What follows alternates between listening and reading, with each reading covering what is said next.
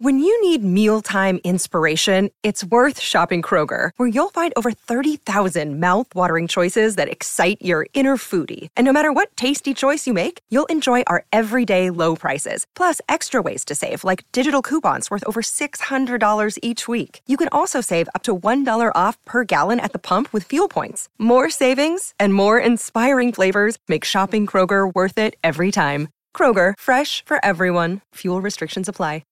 Good morning, good morning, good morning, good morning, good people. Ah, yeah, you know what it is. Hard worker, scrappy, unfiltered, and sometimes unhinged football content. Hard to explain, but you know it when you see it. Doing it daily our way. I don't know what you're talking about right now. Redraft and Dynasty Fantasy Football, we got you covered. You know their defense is ranked like thirty-first in the N F L? N F L draft prospects and rookies? Now you know you in the right place for that. Absolutely. All right, then stop saying it. Then we're done. And prop bets with my man Jay Rich. Count that money, man. Now wipe the crust out of your eyes. Get you a cup of coffee. It's time to wake your ass up with Ray G. You honestly are making absolutely no sense, and you sound silly as hell. G M G P. Good morning, good morning, good morning, good people. It is Monday, July seventeenth, twenty twenty-three. Y'all decided to wake y'all asses up with Ray G. Y'all know I appreciate you being in the building today. Training camp. Woo! Training camp pops off this week. Jay Rich, I'm excited, baby. I'm excited. Wake up, crew. I'm excited. Happy to have y'all in the damn building today. Who we got? Let's see who we got in the building. Ja Webb, what's going down, baby? He's talking about pre-gaming. It's Monday. I'm not pre-gaming today, man. That's a Friday. Friday afternoon. Trip Crown, what's good with you? L. Wood in the building. What's happening with you, L. Wood? Uh, who else we got? Man, Chris in the building, Rubio, D J Take a Sip, Dynasty Barry, Gump in the building. Marlon, what's happening with you? Seven Goat Rings, what's good with you, big dog? Ty DeClaire in the building, Leo, Scott, David, wake up, fam. G M, what's going down with you, David? Good morning to you as well. Good morning to everybody out there. Thank y'all for tapping in the show. If it's your first time checking in live, make sure you hit the thumbs up button, like the content, and have some fun with us in the comments. Engage. We got a good show for you today. Again, training camp. I believe, Jay Rich, correct me if I'm wrong, but this week, man, we got some stuff popping off this week for uh, training camp. And we were looking last night. My wife uh, asked Siri, when do preseason games start? August third. Jay Rick, we're right oh, around the damn. corner, babe. Dude, I know. The Hall of Fame game, like, it's right there. It's right there. So, Jay, how are you? How was your weekend? How you doing this morning, baby? I'm good, man. I'm good. My weekend was good. Uh, didn't do a whole lot. Just chilled, getting excited for training camp and all that stuff. As you mentioned, training camp does open up tomorrow for rookies. So, a lot of rookies do get to training camp tomorrow. The Jets, everyone's favorite team because they are on Hard Knocks. The full team has to report tomorrow. So we will see a lot of Jets highlights, I'm sure. Aaron Rodgers walking into the building with his fit, whatever costume he chooses to go with this year. We know we love to see guys rolling up training camp. But yeah, rookies report basically this week. And then everyone will be at training camp on the twenty-fifth. So that will be kind of the last day for everyone and all the vets to report. So we'll see who shows up, who doesn't show up. And then, Ray, as we get into for this show, franchise tag deadline day today. We did see a signing yesterday, but still three major ones that may, may not come down the turnpike, but we'll see what happens today. four o'clock p.m. is the deadline for that. So be sure to be tapped into your phones because there will be plenty of information, I'm sure, flowing today in the N F L. But Ray, we have a show to do. How was your weekend, though? Because I don't know if the people know this. Y'all were able to ditch the kids. And yes. you were just, you and the wife, you just hanging out, chilling, man, living the life. Man, must have been a great weekend for y'all. Yeah, we were parlaying. So right after the wake up show last week, I don't, we've got my grandparents, my mom doesn't live around me. So we don't have like close immediate family where we live. So in order for us to get a little bit of a break, we got to either take our kids to my mom's or my wife's mom. So I flew my boys to D C. We left at like three a.m. on Tuesday. Dropped them off at my mom's, and I flew back the same day at like one p.m. So I did a turnaround trip to D C. Uh, the kids got to spend, are getting to spend two weeks with uh, grandma. So we're just like, dog, I just want to take vacation. Like, I, this is the longest we've been without our kids since we've had them um, six years ago. Like, we don't even know what to do with ourselves. So we've been going out, eating brunch, drinking mimosas all day yesterday, getting Let's hammered. Go. Got hammered off of mimosas, baby.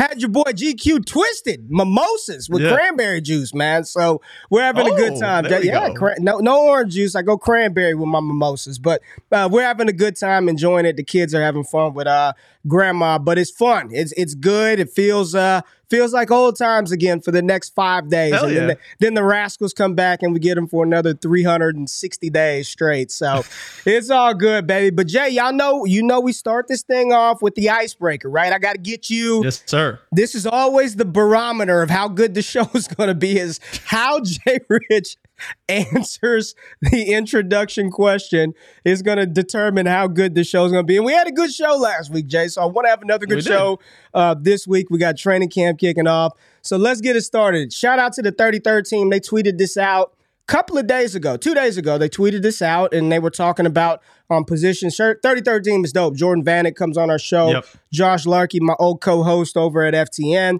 Uh, but here's the question, Jay. So I want you to... want you to want you to take a look at this and tell me what you think. So this is what they posed. They said, which running back draft class was better, two thousand eight or two thousand seventeen? So let me give you your contestants from the two thousand eight running back class. You have Matt Forte, Chris Johnson, whom everybody in the comments told me that I was insane for picking Prime Shady over Prime Chris Johnson. So you got C J two K, Jamal yep. Charles, Jonathan Stewart, Ray Rice, and Darren McFadden. twenty seventeen, crazy class in twenty seventeen. My God. You got Dalvin Cook, Joe Mixon, Aaron Jones, Alvin Kamara, Christian McCaffrey, Leonard Fournette. One more time. Forte, Johnson, Charles, Stewart, Rice, McFadden, Cook, Mixon, Jones, Kamara, McCaffrey, or Leonard Fournette. Jay, do not be prisoner of the moment. Recency bias here.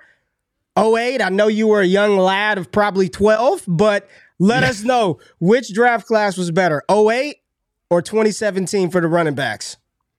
I mean, Ray, if we're being honest, there's a couple names left off this list in twenty seventeen that we know were in that class. I believe that was Chris Carson's year. I believe there's a couple other running backs as well. But you talk about just the talent across the board. Both these classes are great. But in my opinion, there's two kind of weak links, if I could call them weak links, maybe even potentially three weak links.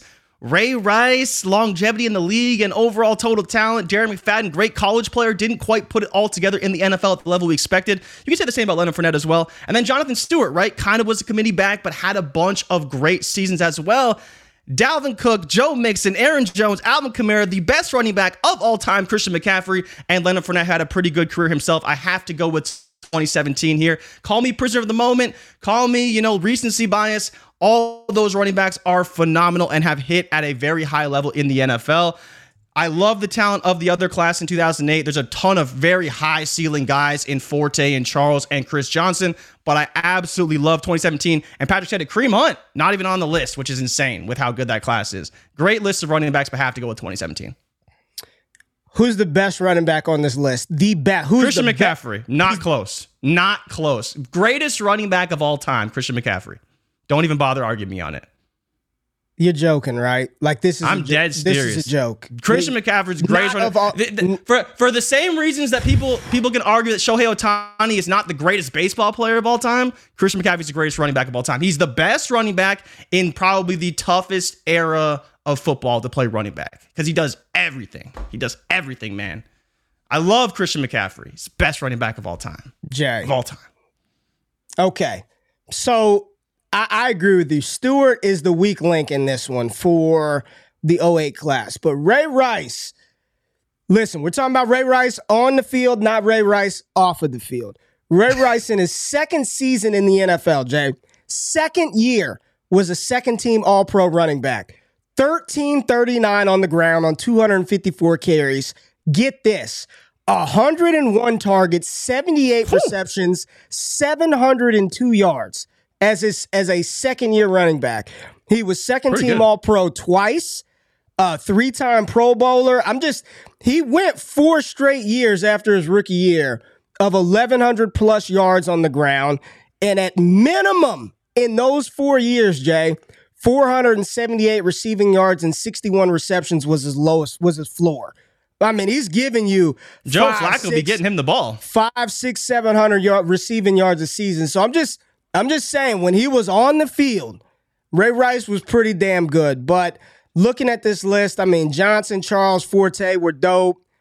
I guess you got to go twenty seventeen. I guess you got to go. I guess you got to go twenty seventeen. And we know it goes deeper than that, too. We know, like, the fact that and, Hunt's and, in that class, right, and, is, is wild. And, and Carson's and, in that class, too.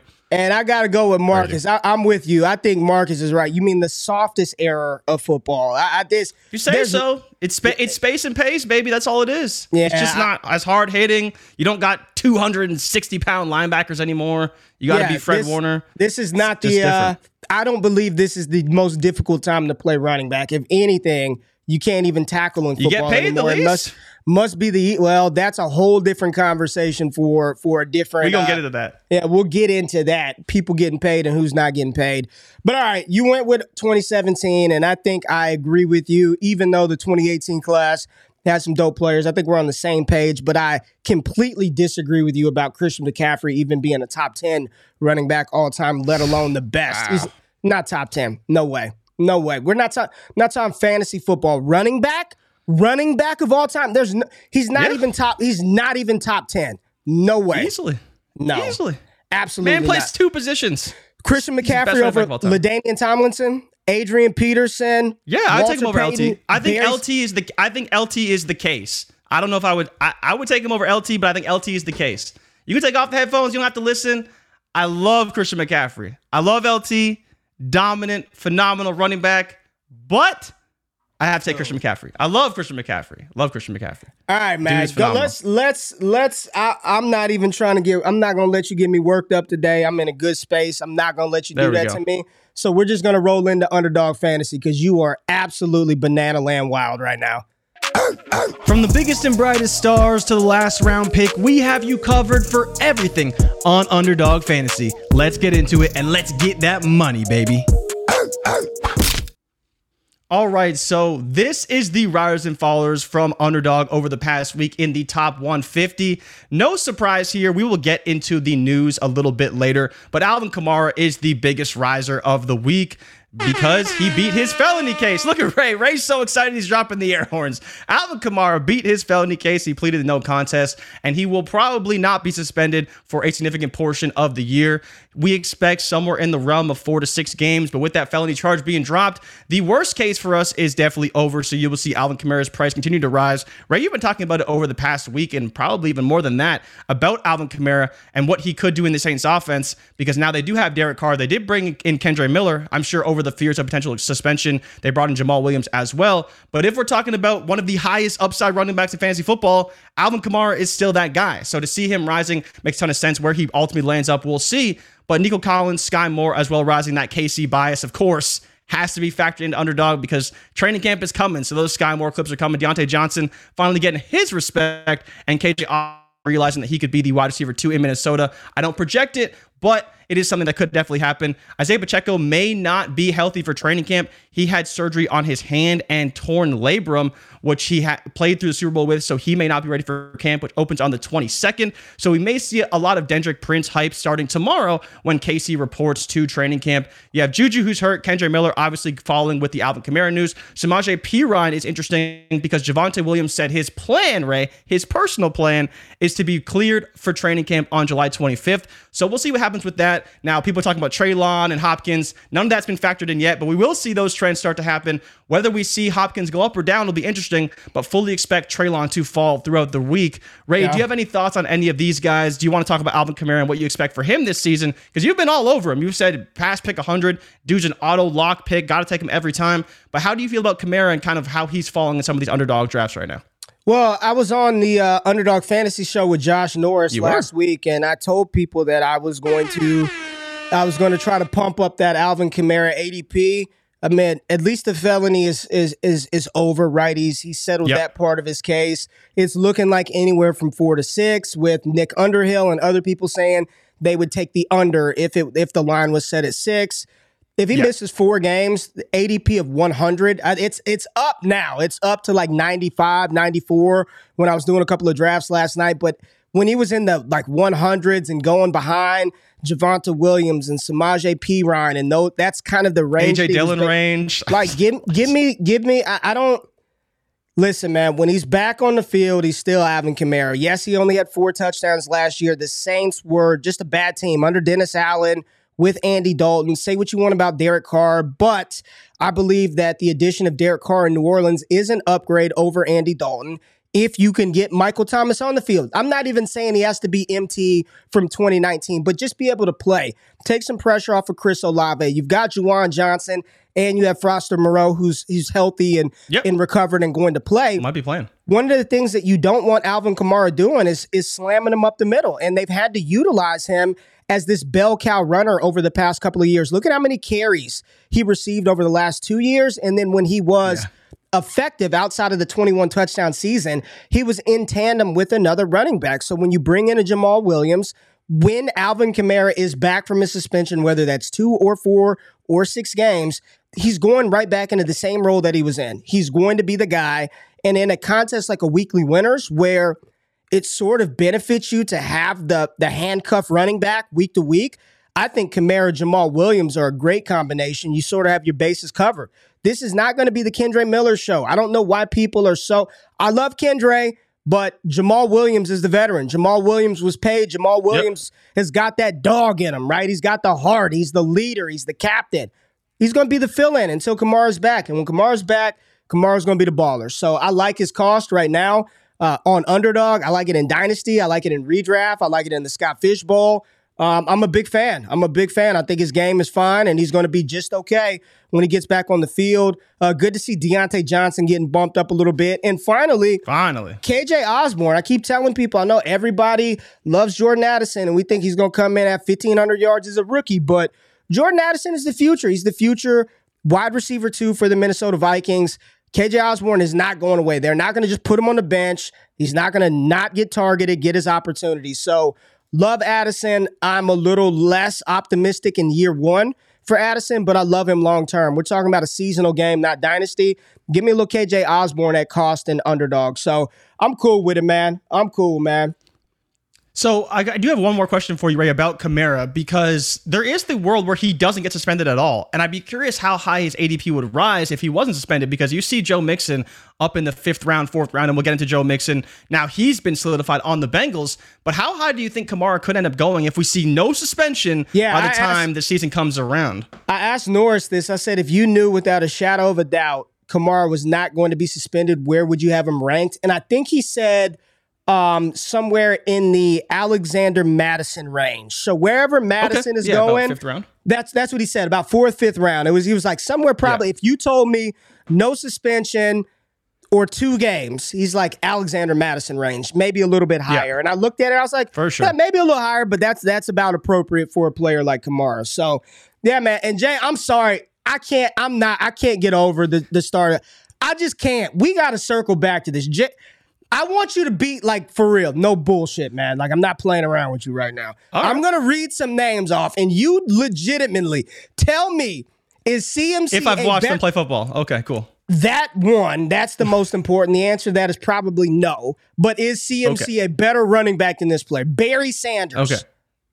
Yes, I think he's better than Barry Sanders.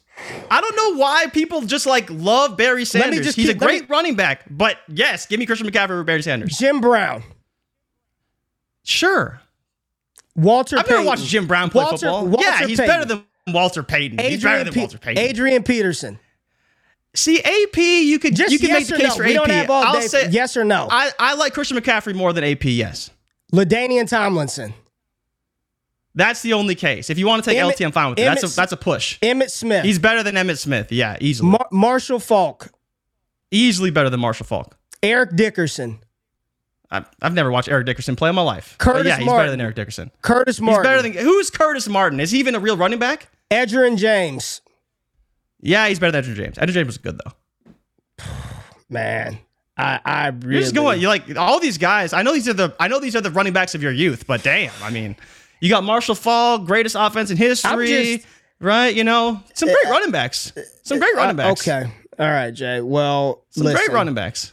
Listen, we need to get into what's going on in the N F L, and this is, this is going, going to this is going to burn me to the core. So those of y'all in the comments, don't blame me. Don't come for me. It's Jay Rich today. let's get into what's happening around the N F L because there's a lot of big shit going down. So let's get it.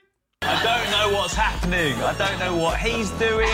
What the hell is going on? What's up? What's happening? All right, Jay. We've got uh, some news that popped off yesterday. What do we have in the league, baby? What do we have? So you want to start with Joe Mixon? Because we did get, finally, the deal with Joe Mixon. He restructured his contract with the Bengals, had to take about a four million dollars pay cut, five point four million dollars base, two million dollars in incentives. I think this contract is really interesting, not only because of Joe Mixon staying in Cincinnati, but I think it provides a sort of baseline for what we could see from a Zeke, from a Cook, from a Fournette, right? I'm sure Dalvin Cook wants a lot more than seven million dollars to play football this year. We've yeah. already heard how he's declined contracts from the Dolphins. And in my opinion, he is a better running back than uh, Joe Mixon. But the issue here is that Joe Mixon is valuable to the Bengals. All these running backs have no value to any of these teams and no loyalty to any of them as well. So I think that makes things difficult for them. But I love Mixon staying in Cincinnati. Obviously, it's the best fit for him. We'll see how he ultimately performs this year because at times last year, he looked cooked. Like, he did not look good. Had that five touchdown game, and all of a sudden, everyone's back in on Joe Mixon. So, Ray, do you have any thoughts on Mixon staying in Cincinnati beyond simply thank God because it's probably the best place for him? And then the other question is, we were kind of on potentially sleeper of Chase Brown. Is that completely dead now with Mixon in the fold? So Mixon last year, and I, I, you know, I'm going to assume a lot of it had to do, I mean, I don't know really where it came from, but it was R B seven points per game last year. Did you know that? It was R B seven. Yeah. So he scored fifty-five points in one week. So that, that'll well, and that's what I was going to say. How much did that balloon it? But again, sixty receptions, four hundred receiving yards, three point nine a carry last year. I, I don't, I, I don't know what.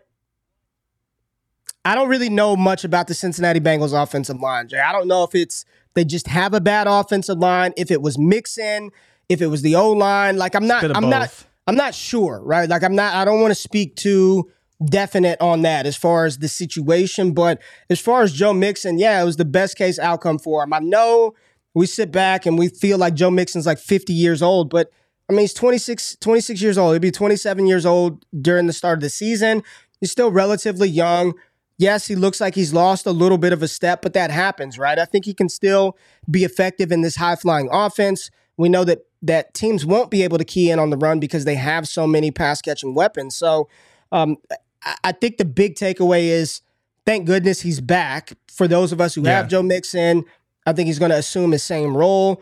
What's interesting is that there isn't a, a definite behind him right now. I know for a while, it took a lot of us in the fantasy space to kind of come to terms with Samaje Perine being that backup running back. Like, we didn't want to believe it for mm-hmm. so long. Can't be Perine. No way. And then it's like, oh, shit, it is Perine. So it's going to be interesting throughout camp to see who emerges as that backup running back to Joe Mixon, because for whatever reason, the Bengals outside of last year have seemed reluctant to incorporate him in the receiving game as a full-time featured Whoa. player in that role. Last year, he did it. But before that, thirty receptions, forty-three, twenty-one. They've seemed reluctant and hesitant to utilize him in that space. But now they really kind of have a bunch of unproven guys. Trevion Williams, yep. Chase Brown. It seems like it may be full workload Mixon here in twenty twenty-two to a degree, in twenty twenty-three to a degree. So am I like giddy for joy? Am I expecting some fifteen hundred yard rushing season from Joe Mixon? No. I'm not, but you do have a starting running back who should operate as the primary ball carrier, have good opportunity on a great offense. So, yeah, give me some Joe Mixon, man. I mean, he's been he's been good the past five years in the league. He's been very good. So um, let's run it back with Joe Mixon. I mean, that's all I really have for, for this one. Is there anything else that you have that you want to add to it? What are you doing with Mixon? He is what he is, man. He's an older running back, grinder kind of back. You're hoping for the opportunity. Yeah, I think you kind of laid out the case pretty well. Um, I think, you know, like you mentioned, the biggest surprise was actually that he had seventy-five targets last season, yeah. right? For a guy who apparently doesn't play on third downs and doesn't catch the ball, he caught a hell of a lot of passes last season, right? And part of that is because Cincinnati Bengals, I believe, have the highest neutral pass rate in the N F L. So that will help a lot. They're passing a lot on first and second down, on non-passing downs. But the bigger concern, like you mentioned, Mixon only scored five, seven rushing touchdowns last year, and five were in one game. So with that being said, or at least I think maybe one of those was a receiving touchdown, But you talk about most of his touchdowns were in one game, but I still think in that offense, that number could go way up. It just depends on how much do they throw versus how much do they pass in the red zone. They will pass in the red zone a lot. We know that with Joe Burrow. But I think there is definitely opportunity for him to score some more touchdowns. And Marcus did put it in the chat as well. Orlando Brown signing is pretty big for them because we saw what he did for Patrick Mahomes in the Super Bowl and for the Chiefs last season. So then bringing him in is pretty big and hopefully can provide a stalwart at left tackle for Joe Burrow and those Bengals. Whether Mixon has the juice, I don't know, man. We didn't really see too many good things on the ground for Mixon. But if he can see those seventy-five-ish targets, and as you mentioned, very little competition in terms of targets in the backfield right now, at least the way we see it, he could be in line for another, you know, sixty-five, seventy-five targets again, which would provide a great floor for us in fantasy. So I'm looking at P F F, and according to P F F, the Bengals pass block, pass blocking grade last year, Jay, you want to know where, where it ranked? thirty-first, probably not quite dead last. thirty-first in the N F L. The only team yeah. that had a worse grade were the Tennessee Titans, behind the Jets, behind the Texans, behind the Rams, behind the Colts, behind the Commanders. The Bengals had the second worst pass blocking grade in the N F L last year, and their run, run blocking grade, Jay, was no better. It was twenty-first. So the question... And they ran just, the ball, I think, the second fewest in the N F L. I think it was the Bills yeah. who only ran the ball less, and And Mixon still had two hundred carries on, I think, only like three hundred twenty rushing attempts from the Bengals as a team. Yeah, so, I mean, again, I would assume that the offensive line is not great, which probably would indicate to some of the reasons why that yard yeah. per carry average is so low and why Joe Burrow get touched so much in that backfield. So hopefully the addition of Orlando Brown and, you know, Jonah Williams could step it up. They could be a little bit better for Cincinnati. But, yeah, I mean, I'm glad Joe Mixon ultimately ended up back with um, – with Cincinnati. That's probably the best place for him to be, Jay. But we had another another young player that seemed to be left for dead by the by the fantasy masses uh, get some pretty big money. What else we got popping off uh, in the N F L? Well, Ray, with the franchise tag deadline, there was four players remaining, and they were Josh Jacobs, Saquon Barkley, Tony Pollard, and the only guy who got signed, Evan Engram. He re-signed with the Jacksonville Jaguars for a three-year deal, forty-one million dollars, twenty-four million dollars guaranteed, so locked in with T-Law for at least two years through his rookie contract. I think this is great news. And we can talk about the implications of Ridley, of Christian Kirk. But most importantly, if you did invest in Evan Engram last year, you're in a really good spot right now because we saw what he did in that offense last season. And I think he can replicate similar things, even with Ridley coming in. His role is just a little bit different than what they need out of Ridley and what they need out of Kirk. We'll see how that kind of works with Zay Jones also still being there and all, kind of all these pieces, how they come together. Drafted Tank Bigsby, have Travis Etienne, who now is being realized as a bit of an overrated pass catcher. But Engram, I think, is locked into a great role and probably can be another top seven, eight tight end. I believe he was tight end seven last season. I think he can replicate a similar type of production, even with Ridley there. But we'll see what, how much they ultimately pass, because I think they do want to run the ball a lot. That's why they drafted Tank Bigsby. But re-signing Evan Engram is huge for this offense as a whole. And if you have Trevor Lawrence, you have to be happy with this signing. But, yeah. Ray, I think the question remains that people need to kind of think about a little bit is Ridley is on a fifth-year option this year. He is a mm-hmm. pending U F A. Do you think that matters at all going forward when you talk about this offense? Because we know that T-Law is locked in. Christian Kirk, I believe, is only locked in guaranteed for this season, and after that he could kind of get restructured, rework his deal a little bit, and then obviously they have T-Law and Etienne. But Evan Engram is kind of potentially going to be the longest tenured player on this team for the next couple of years. Man, I don't know who tweeted it out. I know you saw it though, but somebody said that this signing that they that they think it's their read on the situation is Calvin Ridley's the one who could be looking like the one-year rental, right? He goes in there. Mm-hmm. Plays well, signs a bigger deal somewhere else next year. There's a lot of there's a lot of bodies in Jacksonville right yep. now. I mean, you've got you've got a lot of weapons, and all of these things, in my opinion, they bode well for the man Trevor Lawrence, right? You've got three, four capable pass catchers out there, Jay, and then that doesn't even include Absolutely. some of the young guys that they drafted, right? They picked up a Brenton Strange, the tight end out of Penn State, and they mm-hmm. got his teammate Parker Washington later on in the draft. But you've got Zay Jones, you have Calvin Ridley, you have uh, Christian Kirk, Evan Engram, Travis Etienne, Tank Bigsby. I mean, offensively, at least from a skill position standpoint, uh, this Jacksonville team feels loaded offensively, Jay. You know, yep. there, there should be zero excuses. We should get a phenomenal season out of Trevor Lawrence this year with uh, Doug Peterson as head coach. This is great for Evan Engram. And one of those things where, you know, that the pathway for players isn't always like, uh, it's not always just, it doesn't always go up like an elevator, right? It doesn't just, from rookie year, they just get better every single year until they're not. Yeah. Sometimes it's, it's everyone's path is a little different. Sometimes it's a little bumpy, a little roller coaster. And Evan Engram definitely, you know, had to go through some of those struggles early in his career, right? Highly drafted, injuries, yep. drops, team kind of gave up on him that originally drafted him. Came in, one-year deal, proved himself, worked well, and now it's paid off for him. So kudos to Evan Engram, and if you've got him in Dynasty, big bump to his Dynasty value is another one of those tight ends that you can just draft confidently and at least say for the next two years, uh, I've got yep. a starting tight end locked into place. We don't want to go too far out past that. I'm knowing three, four, five years. At least the next couple of years, you know you've got you a rock-solid starter with some high-end upside. And Evan Engram. So really like that for the Jaguars, like that for Evan Engram, and love it for Trevor Lawrence, Jay. I think it was a phenomenal signing. Uh, and you talked about uh, a couple of other guys um, who had not been signed. So do you want to get into what's going to happen today at four p.m.? Let's set the table because uh, it's a big day, big day N F L-wise. So what do we have the deadline for today, four p.m.? So we have the players who have been franchise tagged by their teams. They have to come to a signing by four p.m. today, or they will have to either sign the franchise tag or hold out. And that's basically their two options right now. As we've been hearing in the news for days on end, Saquon Barkley, Josh Jacobs, Tony Pollard, not so much with Tony Pollard. I'm not as concerned about him, but four p.m. today, if they don't sign, that's when we're on holdout watch. We already know Josh Jacobs and I believe Saquon Barkley as well, not reporting to training camp, probably going to hold in for both those guys. And none of these guys, I believe, have signed the franchise well, tag as well. Sha- let's start with Saquon Barkley. Love. Let's start with Saquon Oof, Barkley. Saquon. Let's, let's go down the order. We got we got a sheet here, Jay. So let's start with Saquon Barkley. Saquon Barkley, I mean, arguably... He's the hardest arg- case arg- right now. Arguably... One of the top five running backs in the N F L, dynamic weapon. We all know him. What are the Giants doing with him? Are the Giants, are they going to, do you think that they're going to come to an agreement, get this signed, and do you think that Saquon Barkley plays week one of the season? I don't think they're going to come to an agreement, at least for this deadline. What ultimately becomes of the situation later on, and does he sign the tag? I think he will, but I don't think it's a great sign that he's already saying that he may not play in week one.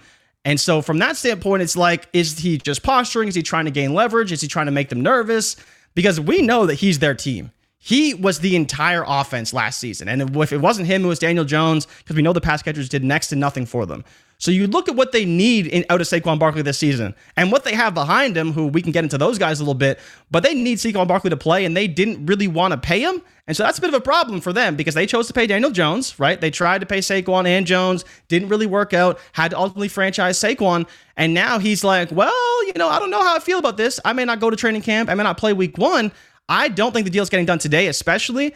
And I think there is a chance he holds out all the way to week one and even beyond that, because he knows how much they need him, and that's his only leverage. But it's important to point out all three of these guys have to play six games to accrue a season of eligibility in the N F L. Otherwise, they won't be deemed free agents next year. So if they don't sign and they don't play, they can just be tagged again. But we'll see what happens to Saquon, because I think he's the, the hardest case because his team is in contention and they really need him. But does he want to play for just ten point five million dollars? Yeah, Leo said it. A couple other people, Ricardo said it. Daniel Jones is lost without Saquon. For real, what does Jones look like without Barkley?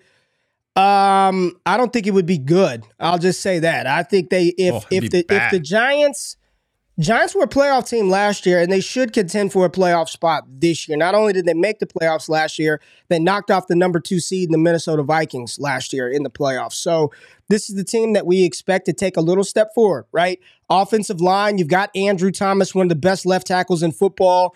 Evan Neal yep. was a little disappointment last year. Drafted high out of Alabama, started off at right tackle, probably staying at right tackle as good as Andrew Thomas is.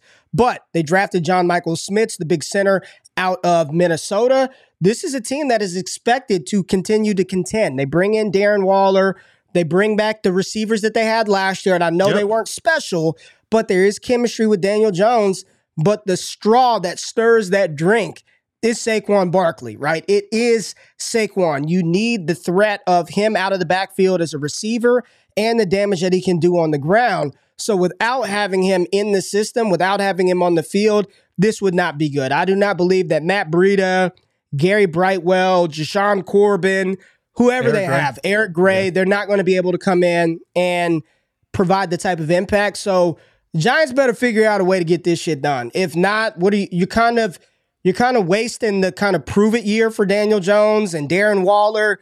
They got to figure out a way to get it done. I think if I had to, if, if I had to put the probability on Saquon Barkley, like the confidence level of him being there week one, let's say ten being the most confident, one being the least confident, I'd say I'm probably like at like a seven, five, eight for Saquon being there. Wow, that's pretty confident. I, I think they're going to. I think they got. They've got to figure it out. There, there's no way they're going into season with Breida or Eric Gray or okay. Sean Corbin. But let's, no way. But let's think about this a little bit, because we we have three running backs, right? But we're talking Saquon right now. There is also a few running backs that are on the waiver wire right now That's that can true. be picked up. They could go out and sign a Dalvin. Like if if Saquon Barkley doesn't want to play for ten million dollars, they could go out and sign Dalvin Cook for, for probably nine million dollars. He'd probably take that deal, right? Playing on the Giants, you know, he'll get the volume. They could sign a Zeke. They could sign a Fournette. These guys are available. So I think that makes Saquon's position, Josh Jacobs' position, even tougher. Because if they really want to go out and sign a guy because they just want a body, they could easily do that. Or you'd think in theory they could easily do that. So that's where I think it becomes a tough position for Saquon. He wants a long-term deal. He wants security. He wants more than ten point five million dollars, which is fine, and I think he deserves that. But when there's these caliber of backs available, it makes that decision to go out and sign one that much more difficult. I think you look at the running back landscape that we have right now, the Giants aren't really hard-pressed to sign Saquon as maybe people may think because these guys are available. Does he want to play there, and do these guys want to play there? That's a question. But if you're telling me that, you know, I'm going to put you in the Saquon Barkley role and I'm Zeke Elliott, I'm Fournette, I'm Dalvin Cook, sign me up for that because you know you're getting probably two hundred fifty touches and another fifty targets. Here's okay, I'd be pretty Jay. happy with that if someone's paying me eight to nine million. They're not going to, like, honestly, man, if it's between a million dollars, they're going to sign Saquon Barkley. They're not going to freaking bring in Dalvin Cook over a million dollar gap. They're like, they're just not. I'm just, I'm just telling no, you. No, but, but, but no, but hold on, because Saquon wants, remember, he wants thirteen, fourteen million. He doesn't want to pay play for that ten and a half. So if he says, I'm not playing for the ten and a half, you could probably sign someone for nine, eight million dollars, right? I, you don't want to pay for the ten. I am. No problem. I am eight point five now confident Saquon Barkley will be back. Like I'm just, I'm not, I'm confident he'll be I'm there. I'm at a six. Will, will I, he, will he, will he do the veteran? I'm not doing some of this practice stuff. Maybe, probably. He's twenty-seven years old, going on twenty-seven, probably. But I don't think there's any world in which he doesn't play for the Giants this year. I'm not I'm not worried about that. Like, I really am not. I'm not worried about that. He doesn't feel like that type of guy, at least, who would hold out and not play. But it's his his words, though, are definitely of the contrary. Maybe it's maybe it's just trying to posture, trying to, trying to. But we'll see. We'll see. But do you want to get into your Vegas Raiders? Yes, I've got a lot less confidence in this one, Jay. So go ahead and talk about it. So the Las Vegas Review-Journal reports that the Raiders and unsigned franchise player Josh Jacobs are not expected to agree to a long-term extension by Monday's deadline. This report came out two days ago, so it was on Saturday afternoon that we saw this report. And this has kind of been the theme all offseason. We did never really thought that Josh Jacobs and the Raiders were going to come to a deal. And it becomes much more difficult when you're talking about a Raiders team that basically is going nowhere. We know that they are dead last in the division. At least we expect them to be, even behind the Denver Broncos. And Jacobs coming off his best statistical season where he was phenomenal, ran through injuries, played every single game. And Ray, I don't know if you knew this, he scored one hundred percent of the Raiders rushing touchdowns in twenty twenty-three. Derek Carr didn't score any. None of the backup running backs scored any. None of the wide receivers scored any. Every time they got to the goal line, they handed it to one man and one man only, and that was Josh Jacobs. He wants his money, and deservedly so, but is he going to get it? Probably not. And of all the players that could potentially hold out, Josh Jacobs is absolutely and number one on the list, and it's not close. What Jay. is your confidence? One out of ten on Josh Jacobs. Uh, like, realistically, like a two. Like a two. Yeah. Like a two. Like it. Like a two. And he's drafted so high, too. Here's the thing. So high. The running backs have no leverage. You got to play six games to accrue the season. You have to do that in order to push the the N F L calendar clock forward. So there, there it does you no good to not play football. Melvin Gordon, yeah. he said it was the worst mistake he's ever made of, of that holdout or whatever you yeah. want to call it, right? I think Jacobs will sign something eventually. He will. But okay. here's here is where I have low confidence in Jacobs. Last year, I mean, he played through every injury. I mean, hamstring, yep. ankle. The dude didn't practice for like two straight months, but still pulled it out, played, and he led the N F L in rushing. He was phenomenal. And do you remember how Josh Jacobs' season started last year, Jay? You remember how season... the preseason yeah, in the fourth how, quarter of week it, one. Not of preseason week one. We are going fourth to quarter. play you in the fourth. That is... I, I'm trying to think of how... That is the disres- ultimate indictment to, like, fantasy people. If you play in the fourth quarter of a preseason if, game, you suck. Like, you're terrible and never going to play. If you play past the first series in the preseason game, if you're oh, the yeah. starter, you're... I, I don't know how disrespected Josh so Jacobs bad. had to have felt if you were playing in the fourth quarter of the Hall of Fame game, which is really like week zero. That's not even yeah. really preseason week one. That is like glorified practice. And they got him out there playing in the Hall of Fame game. He comes out there, balls balls out for the Raiders in, in the year in which normally when that happens, you get a deal, right? Normally you ball yep. out at that stage, you get the deal. The Raiders said, nah, we're, we'll offer you this, but we're not going to give you a long-term deal. I don't think there's a chance in hell Jacobs is fighting through them injuries this year. I can't see it, Jay. Once he yep. gets enough, he can cruise them six games. Because here's the thing. I was talking, uh, I saw my boy Ryan Lopes, man, big Raiders fan. Okay. Said he's never been this low on a Raiders team. It's been like two years since he's been this low on a Raiders team. So it's bad. Like there are no yeah. expectations for the Raiders to do anything really of consequence this year. Like low. You really think that Jacobs in week seventeen, week sixteen is going to be grinding it out for the love of his team, for the respect of the organization, week seventeen of, of this nah. N F L season without a deal? Nah. I don't... He's not I, doing that. Jay, I, here's the better question. How confident are you Josh Jacobs is available? Week seventeen, fantasy championship, oh. you need him. ten being the most confident, one being the least confident that you will actually... I don't give a damn if it's dynasty, redraft, Underdog, is Josh Jacobs going to be there week seventeen? I'm not even joking. I'm probably at like a point five. Like, I, I would go below one if I could. I'd go almost zero. Because as you mentioned, like, there's no reason for him to play. And we see this happen in the N F L all the time. Like, when teams are out of it and they just don't, like, they have no hope, why would you play your star running back on the franchise tag? Why would he want to play? He'd be like, ah, in practice, my hamstring, my ah, I can't play, right? They'll play Zamir White instead. So you talk about down the stretch, especially after he's maybe played some games, had some good games, accrued his six games for the eligibility. His money's already guaranteed anyways, whether he plays or not. If I was Josh Jacobs, I'd probably fake an injury too and not play. So it's a big point there. You talk about Saquon, Tony Pollard should be in contention, should play the full season if they play and want to play and are available to play. But in the case of Jacobs, they're going to be out of it probably in the top ten in terms of picks uh, heading into twenty twenty-four draft. So not looking good for Jacobs. I think it's a very fair point. To have the first pick? No, what's the Raiders win total? You look up the win total, and I'm just going to say this, man. We're living in this age now, Jay, where players, especially in the N F L, I, I feel like there's been an awakening.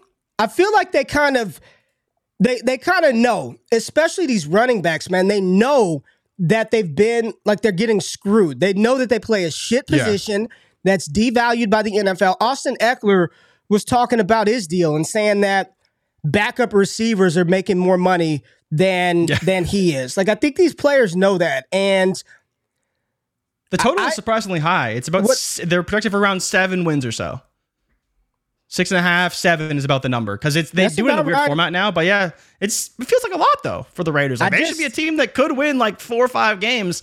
Like, are you surprised that the Rams are are hot lower than them? Because I'm a little surprised. I view them kind of in similar lights. They're they're both pretty bad teams, man. They're they're they're both, both they're both they're both pretty bad teams. But uh, the, the Jacobs one just really, and it has nothing to do with injury, but it has to do with value, respect, and this may be his last. His first and last big Only, payday. Yeah. Big payday for the running back position, right?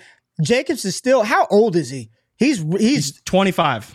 How? He's been in the league like twenty-five. Six years. He's been yeah, in the league like nine his, years. His year... He's going to twenty-five. He's twenty-five and a half right now. Wow. So still yeah. still young. I mean, he's still Very young. young. Yeah. So if I'm Jacob... And he just turned twenty-five a couple of months ago. So... You're talking yep. about a player who's insanely talented, R B three on the season last year, And people shit on Jacobs, Jay, but since he's coming to the N F L, no, uh, he has not finished lower than R B fifteen point per game since he's come in the league. fifteen, twelve, thirteen, and three. So, talking about one of the best running backs in the league, still relatively young, played all yep. seventeen last year. Get Jacobs Only some money, year, man. though. Yeah. Only year he played all seventeen, right? But three hundred forty carries, sixteen fifty yards, crazy, twelve touchdowns, crazy. like sixty-four and, and targets on top of that, is, this like is, four hundred and, opportunities. And Insane. This is the reason why I do not mind or care about players trying to get their money. You you pound him three hundred forty times.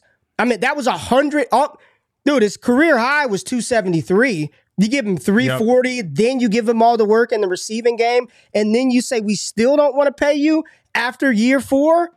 I, I have mm-hmm. low confidence in Jacobs being there, Jay. That's all. That's you know, all. Do you know what the next do you know what the next highest in attempts were for the Raiders? Just take a guess. And it wasn't even a running back. It was Derek Carr. Wow. How many attempts? It was did- Derek Carr with twenty-four attempts, Brandon Bolden seventeen, Zamir White seventeen. That's it. thirty-four attempts to non-Josh Jacobs running wow. backs. Wow. Yeah. yeah. All right, Insane. Jay, we got another running back who will not sign. And this one just, it breaks my heart, Jay. But they ain't going to sign him. They're not going to sign him. Talk about him, Jay. Who is it? Mister Tony Pollard, Ray. Ray's R B one in twenty twenty-three. So, Ray, but the thing is, though, I never really expected Pollard to sign. I didn't really expect the Cowboys to want to pay him. They already got a lot of money on the books. They already made the big mistake with Zeke. So, what do they do with Tony Pollard beyond this season? I'm not too sure. Maybe he gets franchise tagged a couple times, but looks great this season. And I know that you have a lot of thoughts on the running back position for the Dallas Cowboys, but Pollard should have his best year by far. Mm-hmm. They should run him into the absolute dirt. But the biggest question on everyone's mind, Ray, and people want to know from you, you got the Dallas hat, you're tapped into the market, you know you got the insiders and the info. The Dallas Cowboys all offseason have been linked to running backs because there's no way they walk into the season with Tony Pollard. They had the most carries from running backs last season because both Tony Pollard and Zeke Elliott, I believe Tony Pollard was close if he didn't hit it, were right around two hundred. So they were over four hundred thirty carries to the running back position last season. How do you feel about Tony Pollard into this season? You said he could be your R B one, but more particularly about Dallas signing a running back to complement Tony Pollard. Um, I don't think they do. Oh, I don't think I don't think they're going to. I don't think oh. they're going to. I think that they are. At, I mean, training camp starts like this week, next week, man. Yeah, that, uh, it starts next week. Absent an injury, I think they are going to roll in this season with Malik Davis, Ronald Jones, Rico Dottle, Deuce Vaughn, and they are going to mm-hmm. listen. And people don't like to hear this, Jay, but you go through the history of Dallas and what they've done as an organization with the running backs. And I'm going to throw some names out there that people don't even remember. Guarantee they don't even remember Troy Hambrick, right? Troy, people don't even know who the hell Troy Hambrick is. Troy Hambrick, Marion Barber, DeMarco Murray, Uh, uh, all of these guys, right? Tony Pollard, later drafted guy, you know, third rounder, fourth rounder. Yep. Dallas has a history of just stashing these guys and then giving them a chance. Whether they're good or bad, we have no idea. I think they're going to roll with Malik Davis and Ronald Jones. I really do. All they need him to yep. do is slam it up the gut, absorb some carries, keep Tony Pollard fresh. Pollard's not had a, a season where he's had over one hundred ninety-five rush attempts. Last year was a career high for him. I think yep. he gets a little uptick in volume because he's the guy, but let's keep him fresh. I want to keep Tony Pollard averaging five yards a rush attempt, right? I want to keep him explosive. I just, I don't, if I'm Dallas, why am I going to go pay Fournette when I'm paying these other three, four running backs combined less than what I have to pay Fournette, less than what Kareem Hunt would want? It's running back, man. And although these names are not sexy, we've seen time and time again players that we absolutely know nothing about coming to the N F L, and you're running to go get that Craig Reynolds off of waivers. You're running to go get Kenyon Drake, who's been in and out of football off waivers. It's I, I hate to say this because there is, there are levels to this, but it's just yeah. a running back, dude. Like I don't. I, why do I need to go pay Fournette? Kareem Hunt. I don't think they're going. I don't think they're going to bring anybody in absent an injury to one of those guys. I think it's going to be that hodgepodge of running backs and then Tony Pollard. I think that's what they're going to do. Yeah, Ray, I think you made a lot of good points about that. And and you didn't even mention one guy that popped into my head was uh, post-Achilles Diontae Foreman, right? Like, third-round draft pick, drafted high, like a decent draft capital, tears his Achilles, it's a and still choice. comes There's another back, one. Right? Thank you, Elwood. I saw Felix Jones in the chat, well, too. Well, but like, Felix was a fir- – I'm, I'm talking about guys that weren't drafted crazy. high. Felix was a first-rounder. But Tashard Choice, another good one, and he got opportunity in Dallas. They – They just do this year after year. And the fact yep. that Davis got on the field last year and looked okay just leads me to believe they're going to just try him in training camp, and we'll see. So the big thing is I don't think Dallas is going to re-sign Tony Pollard. Like, I just don't. I do not believe they're going to re-sign Tony Pollard. I think that they are going to run him into the ground this year. And I was looking, me and Marcus Mosier were talking. Me and Marcus Mosier were talking. Like, I saw him, and I just paying a fifth-year running back coming off of yeah. a significant injury, I just don't see it happen. And I, I and I tweeted it out yesterday. Enjoy this season of Tony Pollard, Cowboys fans, because I don't know. I just I don't. I think they know. Jo- another one, Joe Randall, another one of these later drafted running backs that Dallas just throws out there. I'm telling you, they just do it. So everybody yeah. out there, oh, there's no way Ronald Jones. There's no way they can go in with Malik Davis. They're going to do it, man. Marcus, talk to him, baby. Tell him what we do in Dallas. They're going to do it. They're going to roll in with Jones and Davis and see what it do. But enjoy Tony Pollard this year, because he's probably going to be on another team next year, Jay. Probably going to so, be So you're on saying another team no next extension year. Today, I don't think so. No. But he will be there for week one, which I think we both Oh, yeah. We both Tony, Pollard, Tony Pollard will be there for week one. No doubt about it. He'll be there for week one. Right now in Dynasty, yeah. I'm just looking at where he's ranked. Tony Pollard. Keep trade cut has him as R B thirteen, twenty-six years old, behind Ramondre, behind Eckler, behind Chubb, behind Kenneth Walker, just a tick ahead of Javonte and Najee Harris. Uh, somebody asked, do we trade Pollard in Dynasty? If he if he blows up and you can get a pretty good price, I mean, I guess you it should. depends on where you're at. You probably should. You but should if you have to. Pollard, you're probably a contender, right? If you're like, contending, I'm riding the points. If I'm contending... Yeah. True contender, and I'm not talking about the if everything goes right for me contender, but you look at, you're like, this is a good fucking team. Like, I'm contending. Yeah. I'm riding Pollard. If you can get out, if you can get, what would you, what would be your bottom drop dead price that you'd get out of Tony Pollard for? Drop dead price. Let me just ask you, let me just ask you. A single random twenty-four first. Random single, I don't know where it's I think be. a first you have to any any running back who isn't like again, he he's Man. older than Josh Ray. He's older than Josh Jacobs. And you're telling me you and jo, can you get a first for Josh Jacobs? Maybe, right? Because people don't like Josh Jacobs. Let me give you one. But let me Tony give you Pollard a package. people like. Let me give you a package. Gibson and a first for Pollard. Yeah, absolutely. Okay, I, it's funny. I was actually, I was actually thinking about like Tank Bigsby. Well, I, I was going to work second. My, I was going to work my way down. I'm going to work my yeah. way down. What about Tajay Spears in a first? I'm just throwing names out there for your Pollard. That's so gross. But I yeah, just, if I'm going to take any first, then yeah, I would take Tajay on top. Okay. I think would you, you got to take any first if you're let, out of contention. Okay, so let's go with the second. Would you take Roschon in a second for Tony Pollard? Yes. James I think Cook I'd in a second. It. I think you probably should. Mm-mm. I know you don't like, you're kind of out on James Mm-mm. Cook right now. You're kind of out on James Mm-mm. Cook right now. Mm-mm. Acre, acres, acres in a second. Yeah, I think you could, I think you could swing that. I think you could swing that. I think it's just, you know, Acres is tough because you have, I, I'd want a young running back, right? Who maybe has some upside and value. That's where I was looking at like a Tank That's, Bigsby who could carve out a role in Jacksonville, Roschon Johnson, James Cook. Again, we may know what he is, so maybe not, but it's, it's tough to trade a Pollard, but realistically, like, a first plus is going to be a tough ask for any running back, unless you're unless you're trading Bijan Robinson, like even Saquon Barkley. Like I don't know that many people are trading first and seconds for Saquon Barkley. All right, so, so Ja Webb will, said but. Ja Webb said no second with anyone. Let me give you one last second. Would you go uh, Zach Charbonnet in a second for Tony Pollard? Yeah, yeah, I would.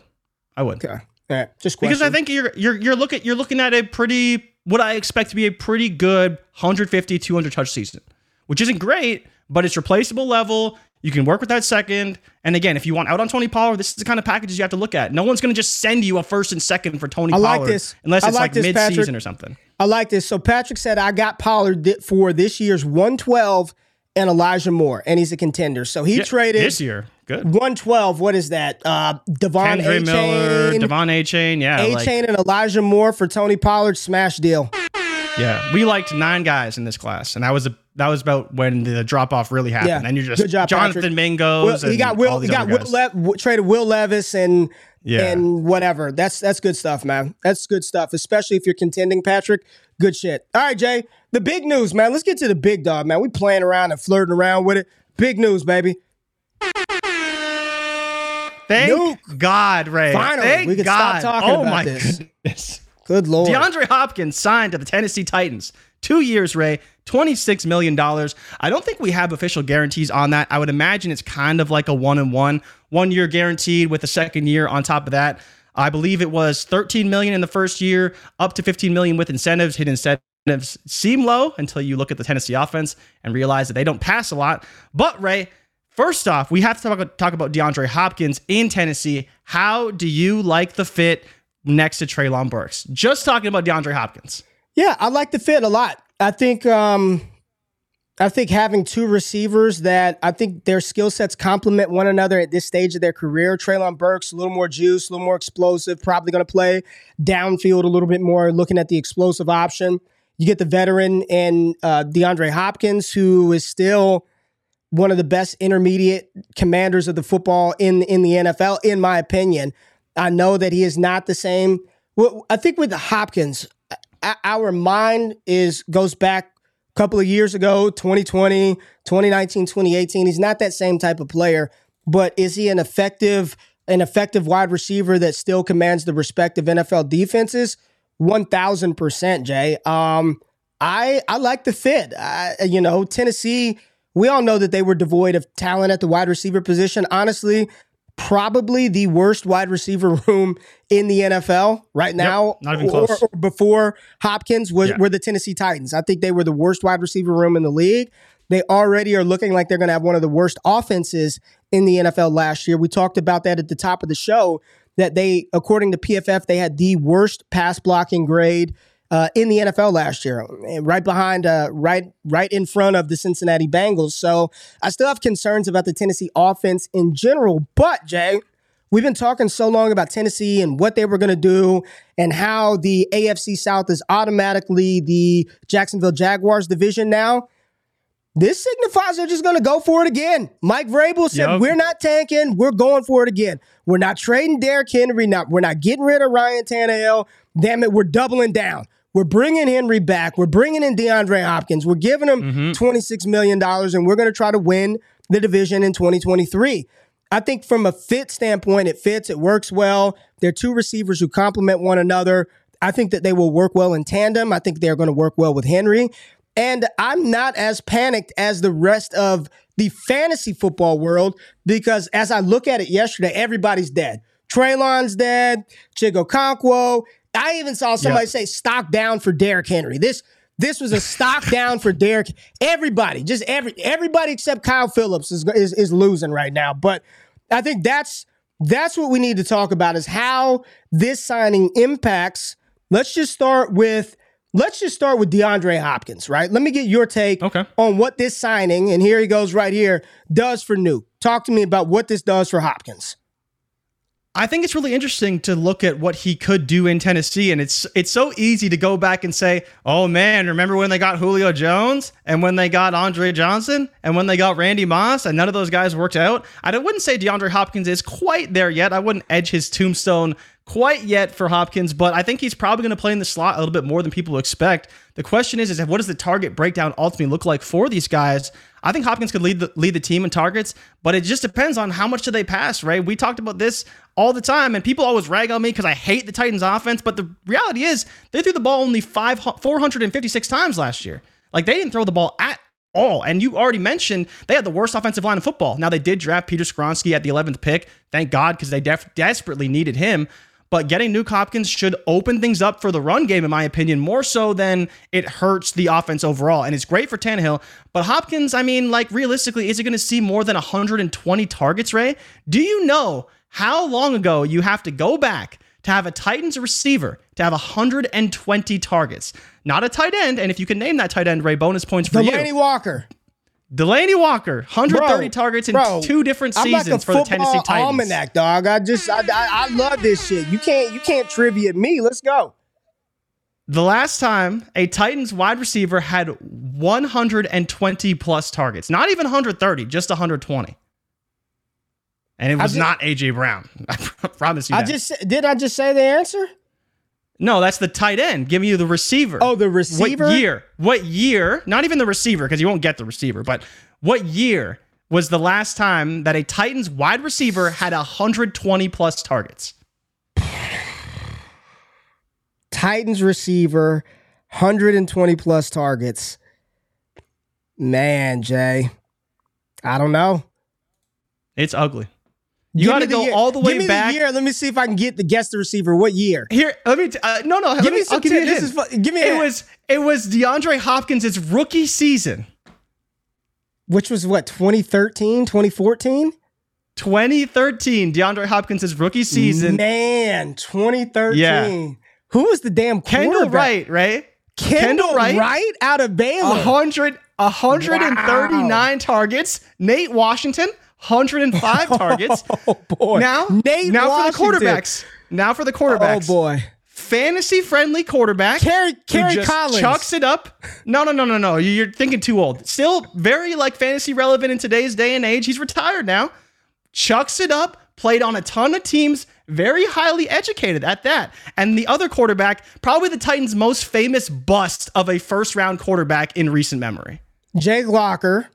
Jake Locker, yep. Ryan and now the fantasy-friendly and Ryan Fitzpatrick in Tennessee. Wow. Of course, the last time the Titans had a wide receiver go of one hundred twenty targets, Jake Locker was the quarterback, and he was replaced midseason by Ryan Fitzpatrick. Oh. Yeah. They threw the ball five hundred thirty-three times.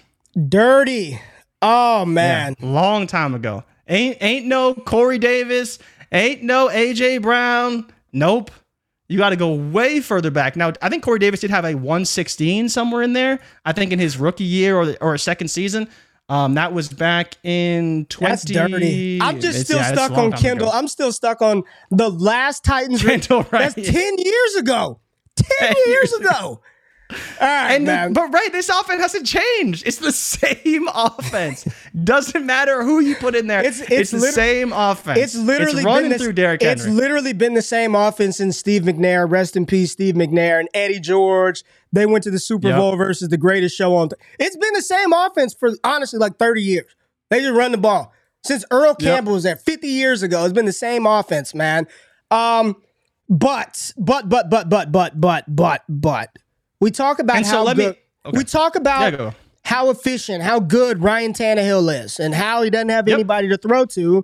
Well, now you got two guys. You got Burks and you got Hopkins. So do you think one of the things that we can see, because you've got to look at things from both sides of the fence, right? I talked about this on the Untitled Show. You can't just be, it's only this outcome. You got to look at it from both sides. So is there a world in which Ryan Tannehill is still this efficient guy that we thought he was, and now that he's got two receivers that are capable of getting open, threatening defenses with a young tight end that can do the same with a solid running game?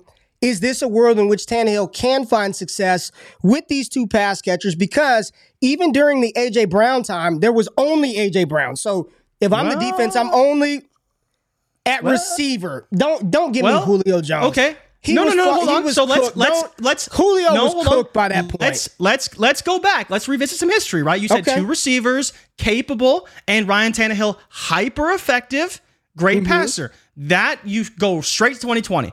Ryan Tannehill's big breakout season with Tennessee when he threw for thirty-four touchdowns and ran for seven, right? So oh, yeah, massive touchdown, touchdown year from Ryan Tannehill. The leading target getter was A J Brown. He had one hundred six targets. Next on the list was Corey Davis, who had ninety-two. Both those guys averaged fifteen yards per reception. And that's really the problem for DeAndre Hopkins, is that, yes, Ryan Tannehill can be super accurate and hyper-target these guys for, you know, for this Tennessee offense that only had four hundred sixty-eight targets. But DeAndre Hopkins only averages around like eleven, twelve yards per reception. He's not going to be this fifteen yards per reception guy that he will probably have to be if he's going to get one thousand yards in a season. He's going to have to be at one hundred twenty targets, one hundred thirty targets. And to the point about Chiggy, I think Chiggy's actually really safe. They've been targeting the tight end around sixty times a year for the past three seasons. I don't think that's going to change at all. When you talk about Chiggy and what to expect from him, maybe they could add a slightly higher market share for Chiggaconquo, but it's probably not going to be too low and de- and detrimental to him. But I think the twenty twenty season is your blueprint. When he threw one oh six to A J Brown, ninety-two to Corey Davis, both were fine for fantasy. And then you talk about his over-under right now, Ray, eight hundred fifty yards on D K, four and a half touchdowns. You kind of extrapolate that out a little bit. That's about one hundred twenty-three targets, eighty receptions, about nine hundred yards if you want to give him that yardage. Five touchdowns with a sixty-five percent catch rate, which he had last season, and eleven point two yards per reception, which he had last season. For right around two hundred fantasy points, wide receiver twenty-four in total points, tied with around D J Moore, Chris Olave, Zay Jones, and just below Jerry Jeudy. eleven point seven P P R points per game, which is in the range of Allen Lazard, Juju Smith-Schuster, Gabe Davis, Zay Jones, and D J Moore. Which is okay, but probably a little bit higher than well, we're I, expecting for well, him right now. Well, I think that's what has to be. That's the context that's missing, Jay, is what are your expectations for DeAndre Hopkins? Do you still view him as a fourteen hundred, thirteen hundred-yard receiver? And I don't think I do at this point in his career. You can't. So, the, so, the ceiling is right. not there. So you're not you're not drafting him to be Jamar Chase. Well, you're not drafting him to be Justin Jefferson. You, well, you should. There's no well about it. You shouldn't. You shouldn't be drafting a thirty-one-year-old receiver is, on a new team. People are, though, aren't well, they? Well, they. I just said you shouldn't. I don't. I know people are, but your expectations should be adjusted for what to expect from Hopkins this season. Like I don't. I don't think he's going out there and getting fourteen, fifteen hundred yards. So my expectations no are are are set appropriately for him. He goes out there like this is this is. I'm with you. I am not dooming. This is where I just, I just, this is why I can't talk to a lot of fantasy football people because everybody's just dead. One receiver signs on a team that had nobody, Jay. Nobody. Yeah. Nobody. And everyone's dead. Chig is dead. Traylon's not going to be, I think they're going to be fine. They're going to be what they were in that off. If they're good, they're going to, if they are the players that we think they are, they're going to produce, man. Like I'm not, I'm not worried about it. Like, it's three pass catchers. Okay. Yeah, there's and really it's okay. just well, it's two. Because it's, Chiggy, like, it's kind of separate. Like, he's going to get his targets. I think that the, the idea that Chig is dead is a really bad take because I just, I, they're not going to hyper-target these guys because they never have. And if they do, that would be a pleasant surprise, right. not a bad situation for us. So I think if we just project kind of the status quo, maybe a slight uptick around twenty-five percent target share, that would be around one twenty-five, one thirty targets, and that'd be pretty good. It just depends on how efficient is he and how many touchdowns does he score. But realistically, you're probably looking at right around a back-end wide receiver two with potentially some upside, but not a ton of upside like we could have saw in New England under Bill O'Brien, where he probably would have seen like one hundred fifty targets. And Chris said it. Chris said, I'm with Ray on this one. Everyone needs to breathe. I just think, listen, is this, what would you rather have? And I, and, and it's a philosophical conversation from a gamesmanship standpoint. Would you rather have only one receiver in the room?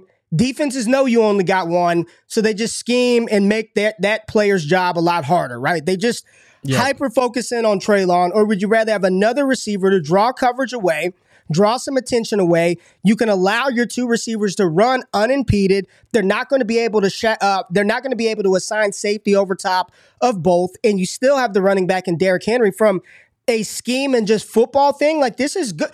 It's the same. It's it's it's the same thing that people said when A J Brown was traded to Philadelphia, that Devontae Smith is dead. There's no way, no way, yeah. Ray G Q.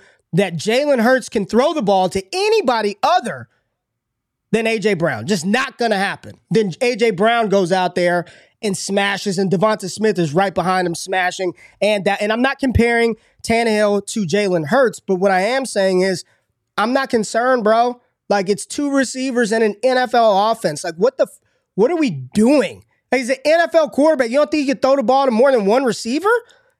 Like, just from a – just – From a, a ten thousand foot view, do you think that he is incapable of throwing to two receivers? Like, what are we Absolutely do- not. And what? Why are we here in fantasy football that if you're not the only, it's it's got to be you or nobody.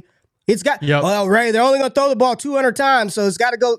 I just I just think that it's it it is unnecessarily panic-induced propaganda being tossed around in fantasy. It's just insane to me, man. Ray, okay, so let's play a little would you rather here to no, see how you game. feel about DeAndre Hopkins. I love this game. Do you want Jerry Jeudy or DeAndre Hopkins? Give me Jeudy. Christian Give me Jeudy. Watson or DeAndre Hopkins? Man. Really? Okay. Bonafide number one on the team. You talking about in dynasty or redraft? Redraft. Like for this season. Like, seasonal? Like, yeah, yeah, for seasonal, for seasonal, not for not for dynasty. Yeah, give me, give me, uh, give me Nuke. Give me Nuke. Okay. Drake London. Nuke. It's actually a very similar situation when you think about it. But I think the targets will be more concentrated in Atlanta than they will be in Tennessee. Mm, yeah, I don't know. I don't know. They're, they're, they're going. They're, go, they're going back to on Underdog. All five. They're all very similar. Guys, they're all. They're all right there. I probably take. Yep. I'd probably take Nuke, man. I'd probably take the quarterback of Tannehill over Desmond Ridder for this year with Bijan. Okay. I'd, probably, I'd probably take Nuke. Same situation. Terry McLaurin. We know he's got Sam Howell. How do we feel about it? God, we don't man. really know how to feel about it. Would you man. take Terry McLaurin or DeAndre Hopkins? Probably Nuke. Okay. Probably Damn, right. You're you're you're higher than A D P right now. Mike Williams or DeAndre Hopkins? I'll probably take Mike. I'll take I'll take Herbert and Mike going this down is, the field. This is a great one. D J Moore or DeAndre Hopkins? I already mentioned D- his projections right around what Who D J Moore did take? last season. You hate D J Moore. Who would you rather have, Moore or Hopkins? I would. I'd probably take Hopkins, honestly. Man, I feel pick, very good about the targets that DeAndre Hopkins is going to get over D J Moore. Teams, you pick teams with all shaky-ass quarterbacks. George Pickens or Hopkins? Oh, Hopkins. All day. Christian Kirk or Hopkins? Kirk. That's tough. I'll take yeah, Christian I'd probably Kirk. take Kirk. I'll take Christian Ayuk. Kirk. We'd probably take Ayuk. Ayuk. Diontae Johnson. Just kind of, I'd probably take Johnson. I think they could have similar seasons, honestly. Yeah, sh- ah, I don't know, man. I don't know. Chris Godwin with Kyle Trask at quarterback. Because now there's reports that Dude, Kyle Trask might start. How how are quarterbacks this bad in the N F L? How like every team you're naming, their quarterback is just bad. It's just bad. Marquise Brown with Clayton Tune. Give me Hollywood, baby. Give me Hollywood. Give me Hollywood. All right, Jay. We got a couple of we got a couple of other little quick hitting news items. Just hit hit us with those real quick, man. All right. So we have Darnell Mooney is expected to be ready for training camp, which is a little bit surprising. I believe he, he tore his A C L, right? Last season. So good for him to get back on the field. This is kind of interesting, Ray. The Athletic's Zach Rosenblatt believes Michael Carter will begin the season as the Jets' number two running back behind Breece Hall. I think a role that we all would like to have on our rosters because the Jets seem determined to run the ball, whether it's with Breece that, Hall or Michael Carter or Zonovan Knight or Dalvin Cook or, Dalvin or Cook, Leonard or, Fournette uh, yeah. or Zeke Elliott. We don't know that, who the hell is going to be playing running back, but yeah. someone's going to, and they're going to yeah. be running a lot. And yeah. we know this system with Hackett, with Aaron Rodgers, lots of running backs are viable, multiple guys going one hundred fifty carries. There will be options available. But then there's also the report that the Jets, uh, oh yeah, the Jets will be on Hard Knocks. Did we never talked about that? But Breece Hall says, you know, this is according to him, and we haven't list, ha- haven't heard from Miss McDaniel in a long time. But Breece Hall said he's been ready for week one. So that's good news. People who have been drafting Breece Hall pretty high. What does that mean? Nothing. Javonte Williams wants to be ready for training camp. We don't care what you say, Javonte. Show me on the field. But I think the Breece Hall will be ready, so that's good. The Boston Globe's Ben Vonlin reports the question of how third-year quarterback Mac Jones is viewed inside the Patriots oh. locker room depends on who you ask, which is probably the best quote ever. How do you feel about your starting quarterback? Well, it depends, depends on, on who, who you ask. You ask. Oh, man. The Mac ultimate Jones. indictment on the quarterback is, well, it depends who you ask. And Mike Reese also reports that Patriots wide receiver Tyquan Thornton, who now, with Devontae Parker, looking like the stock could be up for both these guys, DeAndre Hopkins will not be in the fold. Someone's got to catch passes for Mac Jones. How good are those passes? Depends who you ask. But depends on Tyquan, who you ask. Right? How good are those passes? Terrible. Depends who you ask. Tyquan Thornton will probably potentially start on the active P U P. He's managing a soft tissue injury. So we'll see if he's on the P U P. Not a big deal overall. And then, Ray, the best piece of news, Dolphins wide receiver Tyreek Hill said his goal in twenty twenty-three is to break two thousand receiving yards, which I legitimately think he could have done if Tua played the whole season. If Tua was there the whole season, he's probably breaking two thousand receiving yards. Yeah, man. I like it. Um, God, depends, depends who you ask is going to be the ask. new the new quote of the year. Depends who you ask. Quote, that is the new Zimmer. I need audio of that. Depends on who you ask. Oh my! Uh, could you imagine? Depends who you ask. It's going to be interesting to watch those New England Patriots. Uh, no, Jay, won't. don't no. say that. Don't give the people hope. Well, I want to see. I want to see what happens. Ramondre Stevenson and nobody else. All right. Well, uh, Jay, I got to say, I got to give a shout out to everybody that was in Dallas at the live Scott Fishbowl event. Got to meet a lot of people from the fantasy space, man. Uh, my boy Marcus was there. Gene, Cody from uh, Overreaction Pod. It was good to see everybody. Uh, shout out to Scott Fish and the Scott Fishbowl. Everybody uh, that participates in that and, and doing great things for Fantasy Cares. Uh, Jay, good show today, baby. Good stuff. Yeah. Good stuff. Lucky you. Um, your your S F B draft is over. Mine's no, no, still no, no, no, along. no. We we all left at the round ten. It's still going along. Oh, we just, really? We only That's did the so live funny. part through through ten rounds. People had to go. But in case people were living under a rock and some people didn't know, Jay Rich and I have a new show uh, that just dropped on uh, Destination Devi, uh, the podcast feed a couple of weeks ago, entitled "With Me," and then Straight to the Bank. Jay's show comes out on Tuesdays. Mine comes out on Saturdays. Make sure you tap into that. The All Gas newsletter dropped on Friday last week. A lot of good content in there. It's free ninety-nine. Link in the description below. Destination Dynasty came out today. We got Straight to the Bank tomorrow. Overreaction on Wednesday. Yep. Off the Line Thursday and four D Chess on Friday. Jay, anything you wanted to say to the people before we get out of here today, man? We got a couple of super chats that I want to get to, but I want to uh, I'm gonna get you off of the screen and then answer those. No, just thanks for tuning in. Um, but yeah, I'm going to do a deep dive on the Titans, and I'll also be talking about, so I've mentioned the DeAndre Hopkins book line. I'll be talking about a lot more book lines, whether I do it in a two-part series or not for the pod, uh, because there's some very interesting lines out there. You think some of these guys would be up at one thousand yards, and really they're not. So I, I will be referencing that a little bit more. If you listen to the first episode on the Atlanta Falcons, I talked about Kyle Pitts versus Drake London and their book lines and kind of their range of outcomes overall. We'll be doing the Titans this week, mixed in with some other information, maybe talking some quarterbacks and running backs as far as their book lines and what we should expect for them. Patrick Mahomes, though, still pretty good with an over-under of forty-eight hundred passing yards, which is good absurdly Lord. high. All right, David, my boy David from across the pond. I see this show, one ninety-five. Hopefully you guys have something special marked for the two hundredth show. Congrats. Keep doing what you both do. Thank you, David. And uh, Jay, two hundredth show. We got to do something special for this two hundredth episode, man. We got to do something special for episode two hundred. Is that so we're at? two hundred, he said, two hundred he said, on... He said we're at on one ninety-five. One? He pays attention. He pays attention. He actually does something for the show, man. He pays attention. Thank you. Um, well, I have the old one. list, so we're like up over two eighty or something for the for the full list. Yeah, we got a bunch. Uh, another one from David. He said, with the Raiders' schedule, division, plus the A F C East, are they your favorites in the Caleb Stakes? Caleb Williams. No, they're not my favorites. No. I still think still it's... Still Houston. Um, It's still Arizona. It's Arizona still. I think uh, I, I think the Cardinals are going to be pretty bad this year, David. I think the Raiders Raiders should sneak into a couple of wins just offensively as long as Hopkins is out there.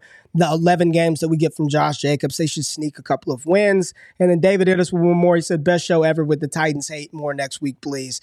Appreciate you, David. We ain't hating on the Titans, man. We don't. We ain't hating on the Titans. We just uh, calling it how we see it, at least from our our point of view. But nah, I appreciate everybody being here in the building this morning. It was a good show. Uh, Jay, I'm rocking one of my, uh, this is a Dallas, Dallas local brand right here. My homegirl, my oh, okay. homegirl, Labeled L V, man. They got these shirts, man. Got shorts and shit. So go to labeled L V dot com and get you some of these dope shirts. Uh, got to support local brands. But appreciate everybody out there that supports Destination Devi, that watches this show. If you watched it, you enjoyed it, you found it actionable, entertaining, or you think Jay Rich is batshit crazy for his top running back of all time, what? hit the thumbs up button, like and subscribe to the channel. We got a lot of dope stuff coming. And uh, we got training camp starting this week, next week. So as we progress to the season. Tomorrow, baby. Tomorrow. As we progress. It's going to be all over Twitter. Let's as go. As we progress, we will talk more training camp stuff. And Jay, real quick, a lot of people crapping on the quarterback show on Netflix. Did you watch it, Q B? Did you watch the quarterback I did. show? I yes. thought it was great. I don't, I thought it was I don't good get too, the man. hate, man. I thought it was good, let too. Me just, let me just say this. If you hated quarterback, but you like Hard Knocks, you are the biggest hypocrite in the world. Those are both storyline-based shows. You don't learn a damn thing about football in either of them. So don't tell me one is significantly better than the other. They're basically the same thing, just a little bit different. I would change things about quarterback, but Kirk Cousins, damn star of the show. Great show. Loved Kirk every Cousins minute. Is a, Kirk it was Cousins awesome is a star. Insight to playing quarterback. Kirk that was Cousins, really cool. I Kirk Cousins it. is the star of the show, but we appreciate everybody being here, and we'll see y'all next Monday. Wake up, getting back to three days a week real soon, but until mm-hmm. then, we'll see y'all next Monday. Y'all have a blessed week. Y'all be great, make it awesome, and tap into everything that we do at Destination Debbie. Y'all be easy. I love y'all. I'm out. Peace. Before y'all close off of the video, I just want to say thank you for checking out the content on Destination Devi. Really appreciate every single view that we get. And the only thing that I ask is that you hit the thumbs up button, like the content, subscribe to the channel, and if you can, comment below for the algorithm. Really helps the channel grow. Now, if you want more exclusive access to me and the entire Destination Devi team, patreon.com forward slash all gas gives you that access. Now, if your money's a little funny, we do have free content for you. Make sure you subscribe to the All Gas newsletter. There's a link in the description of this video below. And subscribe to the Destination Debbie podcast radio feed, where we got all types of shows hitting airwaves every single week. Now y'all can get out of here. I appreciate y'all tapping in. It's All Gas all the time. I love y'all. I'm out of this thing. Peace.